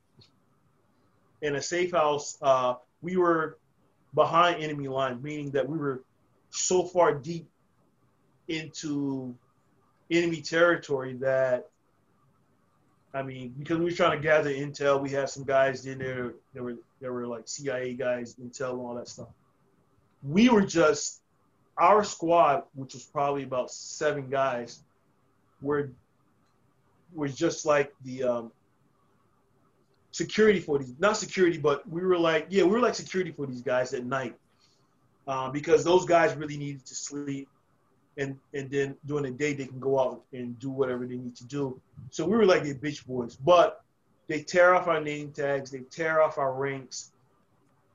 Uh, we could grow beards and everything, so we look just like a, an uh, an SF guy, special force guy, and we fight along them and everything. We we just like them, except we didn't have the training and we don't have the rank and all that, and and and, and the intel that they have, and so when we were at this house, we um, this this safe house, we would get we would get bombed or get attacked, not bombed. We would get attacked every night, probably let's say 5:30, 6 o'clock in the evening, because at that time I think it was during Ramadan or whatever. They were fat. Uh, they were fast in the daytime, and then at nighttime they could eat whatever. So these guys would come out and we were right next to a cemetery. So our wall was a cemetery, then our big house, and um, we had we had Kurdish um, fighters to help us also, because the Kurds and the Iraqi guys didn't like each other, but they would help us. And so it was probably about 40 of us at this big house, spread out. But like I said, every night around 5:30, we get attacked. Mortar rounds, small on fire, and then at times these guys would come across the the cemetery and try to jump inside the wire. And if they would if they would have got inside, you know, that's that's where we are. So we would we would fight, man, every night at least for almost 45 days.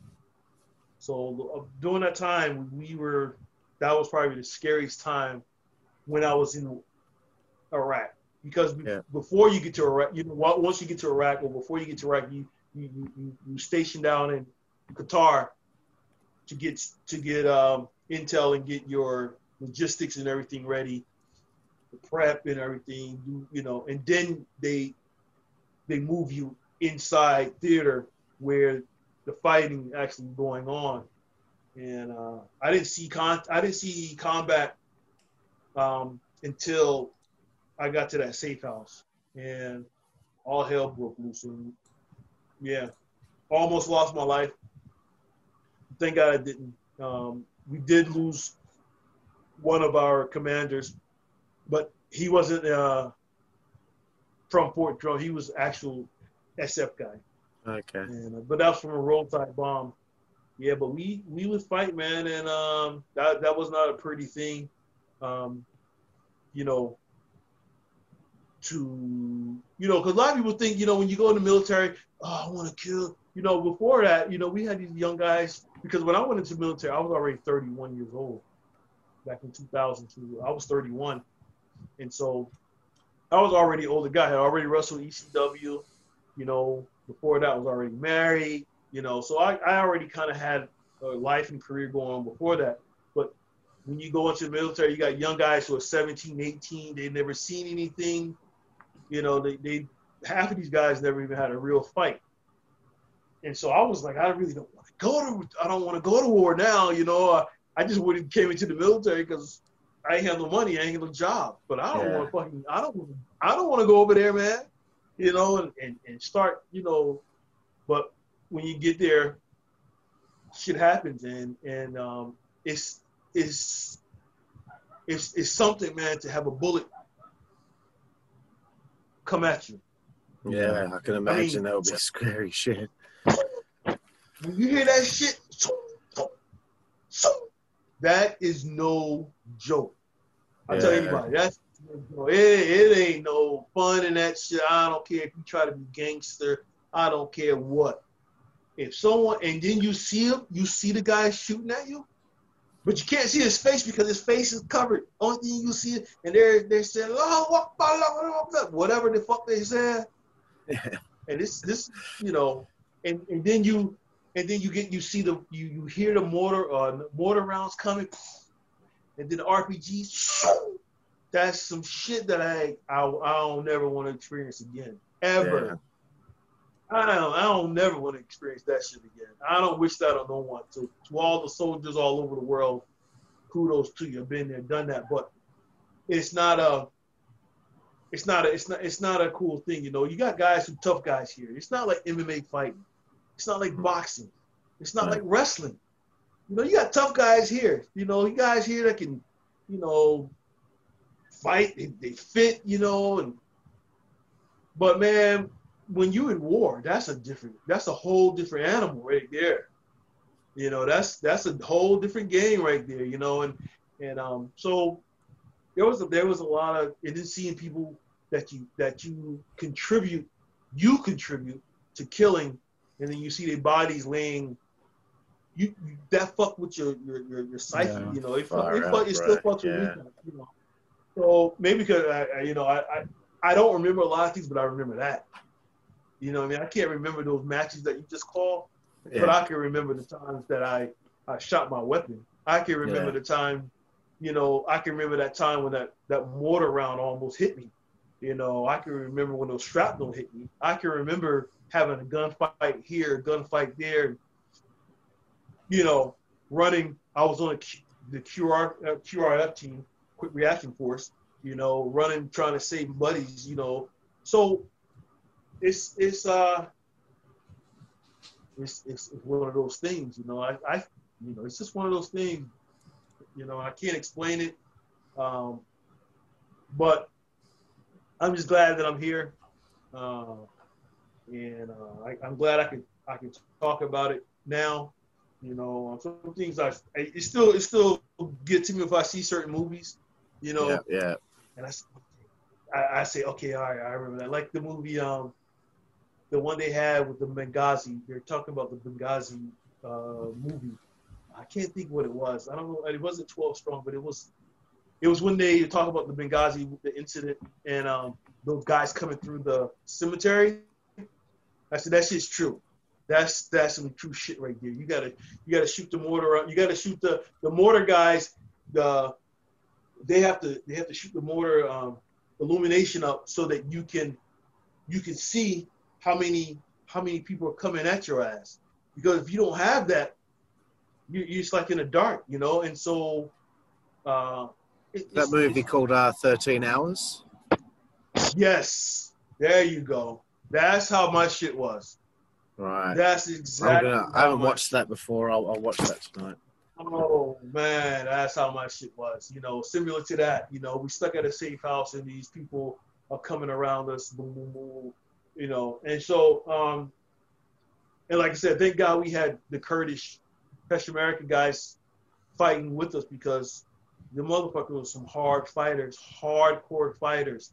So when I hear things about what's going on in Syria and things like that, and I hear about the, the Kurds, the Kurds, man, let me tell you something. I don't know political was going on, but them were some hardcore fighters.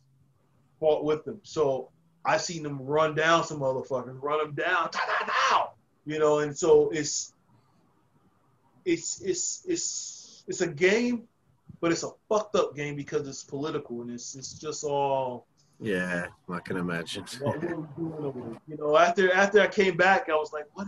Why did I even go? Why did we even go there? You know, you know, Iraq had nothing to do with 9/11. Why did we even go there? But anyway, that's what happened. And um, you know, after after I got hurt, you know, because I, I got hit with some shrapnel. I got hurt. I was sent to one of Saddam's Saddam's palace, and there you had internet, but it wasn't like internet now. But how every day I would check my internet, check my um, email, and then I, I would get messages from wrestlers, you know. And then Paul Heyman actually messaged me. And he said, because I wasn't thinking about going back into the military after I got hurt. I just thought I was going to heal. And once I heal, uh, I'll go back in you know, re-sign up again, go back to the fighting.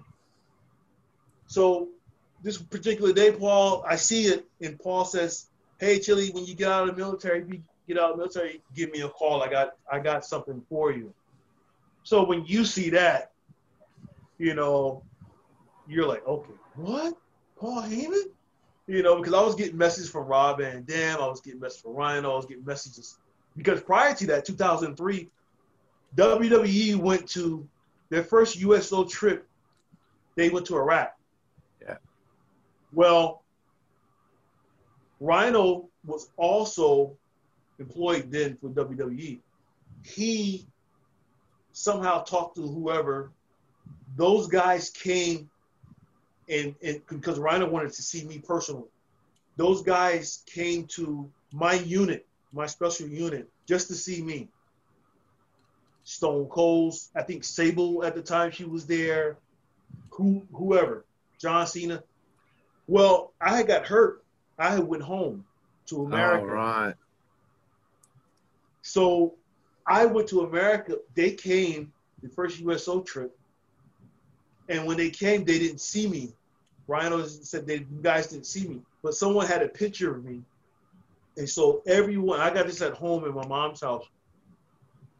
All the wrestlers signed a signature there, Um, and they, they they they all of them, and uh, but I wasn't there. Stone Cold, Steve Austin, all of them, and so that was the first USO um, that they went there, and so fast forward. Uh, when I got hurt, um, well, I, I lost my well, my my main thought. When I got hurt, um, I went back, went back to, went back in there, and I was gonna stay. Like I said, I was gonna stay, but they put me in Saddam's quarters and it, at his uh, one of his house. I looked on my email. Paul said, "I got something for you." I answered the next day or something like that, or same day, and he said, when you come back, contact me. As soon as you come back to America, contact me. Well, when we when we got out, it was our time to go to go back home. Our one year, we went back home. When I got back to Fort Drum, New York, I had two messages. One from TNA and one from WWE. Right. I was called to my uh, captain's office, and I didn't know what TNA was because I was out of wrestling. Yeah. You know, I didn't Yeah. know what TNA meant. You know, but uh, at that time, Scott D'Amore he was also he was also involved with them with Jeff Jarrett, but I didn't know it was T. You know, I didn't know that was him. I didn't know that nothing. So I answered. I didn't even call TNA. I just thought TNA was some some independent wrestling. I was like, oh, independent wrestling. I don't know who these fuckers are, but I know who WWE is, and I'm, I'm going to call because Paul told me to call. So I called, and I got in touch with Paul, and the ball started rolling, and they sent me, they sent me twice. I was still in military on a military contract. Two times the WWE sent me to Ohio, and then they sent me to Chicago. While I was in the military, had wrestled in almost two years, three Yeah. years. They said, when I they, they paid for everything, my tra- they paid for my rental car. It was like I was on a contract. yeah. They gave me, they gave me a hotel room, and on top of that, they gave me travel pay. And I, I was, I was just visiting. I was just visiting. I did not wrestle. I didn't put on no tights, nothing, because I was still, I couldn't because I was still under the, the U.S. government. Right. Well, they did all that. They did all that, and then uh, I went to the wrestling shows, whatever. I'm, I'm just living large, man. It was like a vacation. You know, I'm in my car, go to the Marriott, and so they um, they contacted my my commander, and they they said we want to sign William Jones. We want to sign him to, to the to the WWE, and um, they sent me the paperwork. Tom Pritchard sent me the, the paperwork. Sent me the paperwork, man. The contract. I think Just initial, initial, initial. I was still in the military. I still had two months to go in the military. So my my unit was back in garrison. They were back in the garrison and they were they were doing push ups, sit ups. Once my once that happened, my commander gave me permission. Not permission, but they they babied me and they sent me up to the colonel's office to answer telephone calls. so every morning, I didn't I didn't have to do no PT. I didn't have to answer to no one. I'm sitting in the office by myself, just answering calls, watching TV. Because in two months they knew that I was going to get out to go Yeah. to WWE. Well, once I signed that contract, they gave me one month. They let me out one month early. They let me go. Oh And man. Awesome. moved my family back to North Carolina, and I, I went straight to Kentucky to OVW. Wow. How's that experience uh, uh, tr- with the developmental deal, and um, and why did it why didn't it end up working out? Uh, in the end, uh, I think at the end they ended up releasing you. So OVW, Yeah. Yeah. I um I got there and I was in a class. This is, this is 2004, 2005. I was in the I was there the class of Bobby Lashley, uh, uh, John Morrison, uh, Ken Anderson, Beth Phoenix, Jillian Hall. What's the kid that, that passed away? Matt Um, Matt Cappotelli. Yeah, Matt Cappotelli. Yep. That's his name? From Tough Enough. Yeah. Yep. Yes. Um, guys like him. Uh, the other, my, my brother that just passed away, uh, Shad Yeah. uh, Beast, Shad Gaspard. Um, So I was in, I was in that class with all those guys, and um, it was um, it was interesting. I think first, who started us off training was uh, Hugh Morrus. Um, Yep. And, and after Hugh, it, it was uh, Lance Storm. And so, and then Tommy Tommy Dreamer would come in, and then some of the stars would come in sometimes, like Undertaker, Bubba Ray, and all those guys. They would come in sometimes, but uh, and my, my man Boogeyman, he was there too. Uh, Elijah Burke, but we um, it was um, it was interesting. It wasn't like I was I had expected, and my mind wasn't really focused on W on wrestling. Although the money was great, they had me on contract already as television. So I was getting uh I was getting I was getting television pay when some of the other guys were getting just developmental pay. Fuck. So Paul had I was making one thousand four hundred and forty four dollars a week. I have a paycheck at my mom's house. Damn. I have a paycheck. I have a paycheck stub at my mom's house. I can show you guys. And so, I thought everyone was getting the same pay. I didn't know that I was. I did not know that I was on a fast track. I thought, you know, I'm down here just developing. Well, we do, you know, we training and shit like that. I'm I'm I'm not I'm not on the roids. I'm not taking steroids because I just got out of the military. So my body's like military shape okay, but not not TV wrestling. So when I, I met Vince McMahon right before I, I um I got signed, and he told me that he said we had a face to face meeting. John John John Laurinaitis brought me into the office, and I'm sitting there talking to Vince. Johnny goes, "Hey, Chilly, gotta go beat the man. I'm gonna go beat the bench." I said, okay. And I'm shitting my pants because I never really met Vince McMahon, even though I did dark matches. I never met him. So I get in there. It's just me and him sitting down and John, Johnny Ace. And so Vince is eating a sandwich. And he's telling me, you know, talking to me, asking me about the war and everything. I'm talking to him. And then he goes, well, you got to get your body in shape. He said, we want you. He said, you have a nice, you have a nice story we can build on. He said, but you got to get your body in shape, in television shape. So when I went to OVW, I was I was so out of shape, man. You know, ring shape, ring shape, and and and being outside the ring is two two different in shapes. So got in there and you know just started working out and everything. And so one day we did a couple. We they had us do a promo. Stephanie McMahon came in, Johnny Ace, and Paul Heyman. Well, Stephanie McMahon says to everybody, cut a promo. She said, cut a cut a promo, everybody. So it was my turn to cut a promo. So I really didn't have a promo. So she said, before you cut a promo, tell me your experience in in the war about the war. And so I thought I was okay. I thought mentally I was all right. I told us I starting to tell the story, but then I, I started to say, you know, when my friend got killed, uh, uh, well, commander, I said, I, I started to break down and cry. Sure. And it just came out of nowhere. It just came out of fucking nowhere. And so I, I, I jumped out of the ring. I didn't know that that's what they wanted.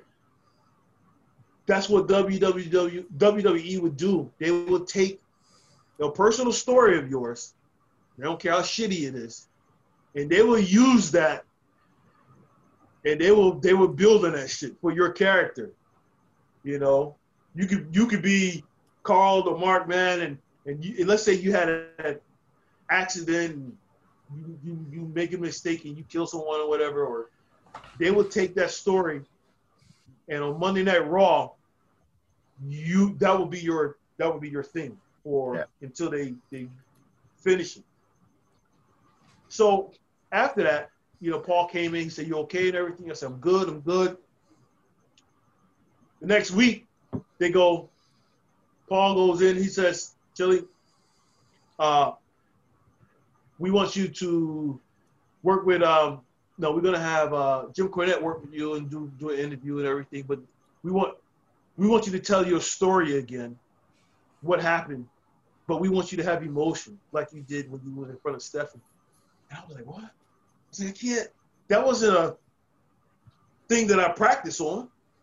That that shit just yeah. that was some real shit, you know. I was like, yeah, I can't do that. You know, I can't just. and so they wanted they they wanted me to do like a GI Bro gimmick. Right. Um, and at that time, the guy, what's his name? Uh, they already had a, a, a thing in SmackDown with the, the Muslim guy was doing. Uh, yeah, yeah, he was doing something. Yeah, he was. They were doing a gimmick because he he would come in also. He came into the he came into the, OVW one time, and um, but we didn't have a match. But anyway, Paul pulled me to the side and he said, "We want you to do this army thing, this army gimmick." And uh, and so one time we were cutting promos for class, and it just didn't feel right. And I said, uh, I told Paul, I said, I, I don't like this. Yes, I told him and Lance, I said, I don't, I don't like this this army gimmick because for me it was real. It wasn't fake. It wasn't. I couldn't. I couldn't. Now, if you ask me to do it, yeah, I can fucking do it. You know. yes, sir, you know, whatever. But then I couldn't because it was too fresh. I yeah. just gotten out of the military one month, and uh, not even a month. That was just it just wasn't. And so I he went back and told Vince. And so the next couple of days, I I was going to go and train because we train every morning about ten o'clock in the morning to about four. Johnny calls me at the hotel. Hey, Chilly, you, you don't have to go to you don't have to go to practice today. I said, what? He said, uh, Vince, Vince, uh, he saw your promo. He, he, he liked it, but he doesn't, you know, you need more work. He goes, um, but what, what we can do is, uh, you can, you can go down to Puerto Rico, Carlos Colon, I think I want to say. Yeah. We, we'll send, we'll send you to, we'll send you to Puerto Rico and you can do more training down there. And then once you're done with training, you come back up. I thought about it. I said, hell no. I didn't say hell no to him. I said, no, no, no, I'm okay. I said, I'll just go home. My wife is waiting for me. And so uh, I, they, they, you stay on the contract for three months after that. You know, you still get paid for three months. And so I just went home, man. I didn't even, um, you know, I went back, I went back by the school. I said goodbye to everyone and then I just drove on back to uh, North Carolina. That was that was the end for me when it came to OVW WWE. You know. Wow. Thanks Yeah. for sharing that story. That was awesome, man. Yeah, that's that's um. I mean, I look at it now. I I, I look at uh, how they do things now. I don't look at wrestling that much, but I just saw on Google or news passing like that. They're gonna take guy, what's his name, Keith Lee, and, and push him back down to the the performance center and some other Yeah. guys. And I said, why? He just came out of NXW, NXT, and now you're gonna put him back further to NXT. You know, that's to me, that's just saying that you don't want him, or you just you want him, but you I don't know. I mean, how much more developed does he have to? Does a person have to be? Yeah. You know, and it's just like uh, you either gonna you're either gonna find something for him to do, or you're not. You know what Yeah. I mean? So I just threw that in there because the OVW thing versus working independent is it's just two different things. You know, it's it's it's different. Yeah. You know. Yeah, I get you. Over to you, Jack. Uh, so as we wind down this interview, uh, what made you want to end up winding down your career um, after uh, OVW? What made me do what? Uh, sorry, just wind down your wrestling career. Oh yeah, just wind it down. Um,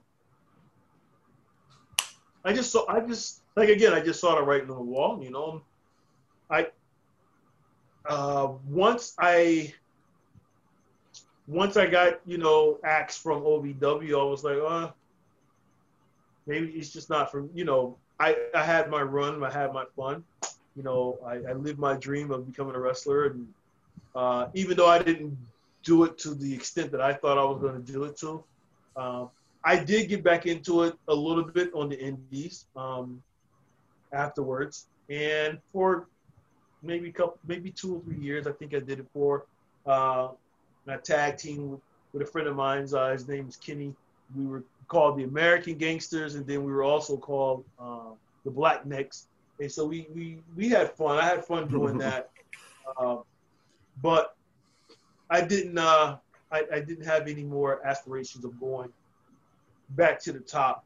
Um, once once you it's like once you really figure out and, not figure out, but once you see what's going on, um, some things you like, some things you don't like, and so there are some things that I didn't like, and I was like, oh, there's a lot of politics in it, and then also um, you got to do certain things, you know, and and and um, I was like, I'm tired of being told what to do because in the military they already tell you what you should, what to do. So, and I was already um, on disability, so I I said, well, I don't want to disrupt my disability for wrestling, and and I knew I couldn't get back into that anyway, so.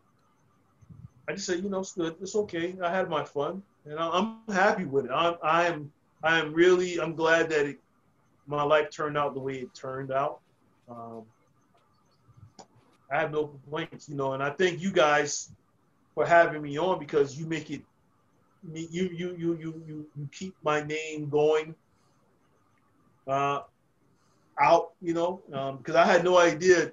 Angel told me he said, "Chilly, some guy, you know, this guy right here wants to interview you," and I was like, "Who? What?"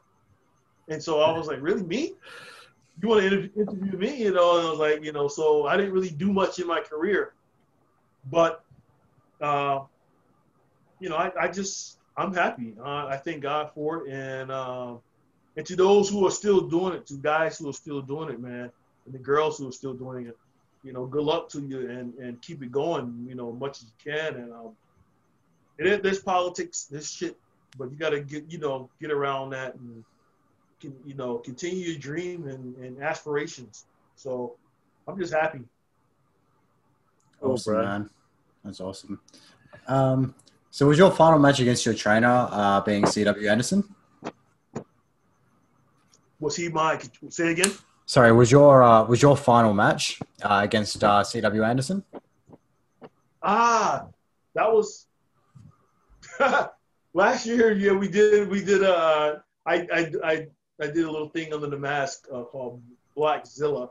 And uh, that was last year for, for a friend of mine's. And uh, yeah, probably so, pretty much, you know, and, um, you know, I train people here and there, there are some students I had here back in 2017 that I trained um, here in the Philippines, and a, a great bunch of people here, kids here that are eager to learn, and um, you know, I had about 25 students, and so I I trained them. You know, within 10 months, I had to train them because one of the guys that was supposed to have been the pr- promoter, you know, blowing smoke up everyone's ass, said that we were going to be on, they were going to be on television, but you got to have them ready in this amount of time. So I said, 10 months, that's, that's impossible.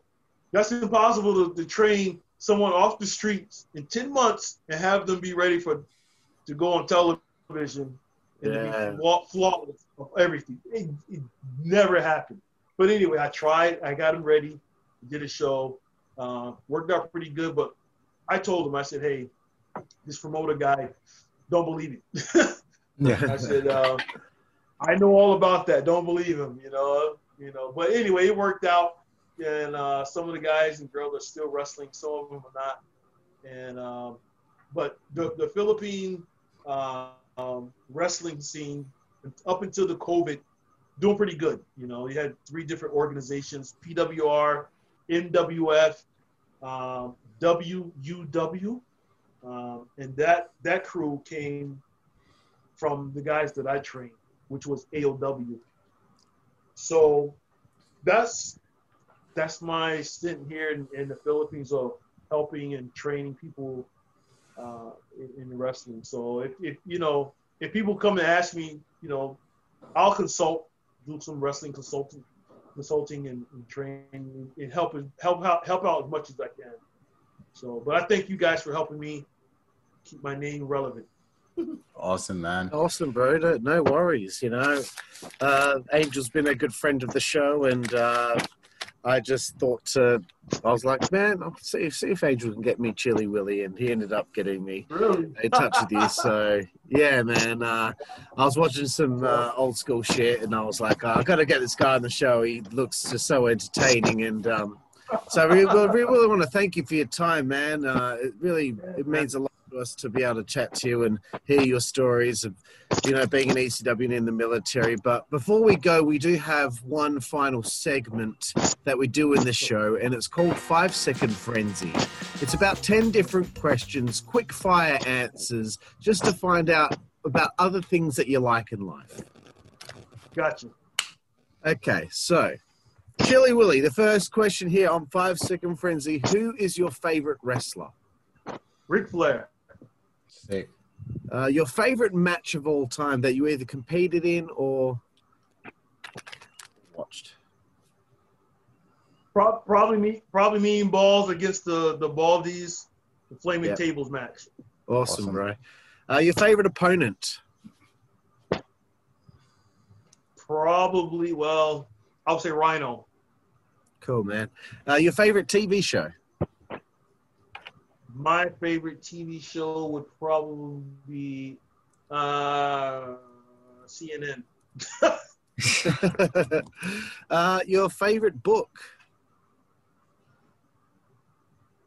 My favorite book that I probably could not quote you on nothing that I read would probably be the. Uh, I know it's more than five seconds, so I'm gonna say Art of War. Cool, cool. Uh, favorite musical artist? Prince. Oh, awesome, bro. I, I, I got to see Prince perform about three months before he passed away. So Oh, I was, really? I, I was lucky to get in there right at the end. But yeah, he's he's amazing, bro. Uh, your favorite film? Scarface. Oh, brilliant. Great choice. Uh, favorite food? Steak. Yeah, we get that all the time on the show. Steak is probably the number one answer. Yeah. Uh, your favorite place to eat on the road? if I was in uh, America, um, probably the Waffle House. That's You a get that fucking common one. That's very a common. common one. Yeah, everyone loves Waffle House. Unfortunately, we don't have them in Australia, but one day. uh, your favorite alcoholic beverage, Chilly?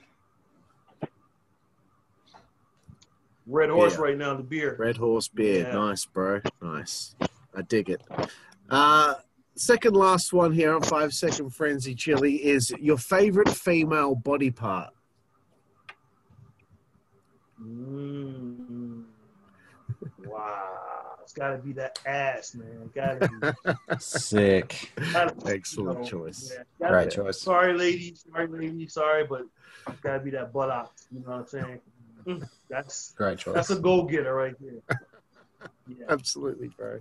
Uh, and the final one for Five Second Frenzy is your favorite curse word. Motherfuck. I think that's every black person's favorite Yeah. word. Fuck, fuck you, motherfucker. yeah.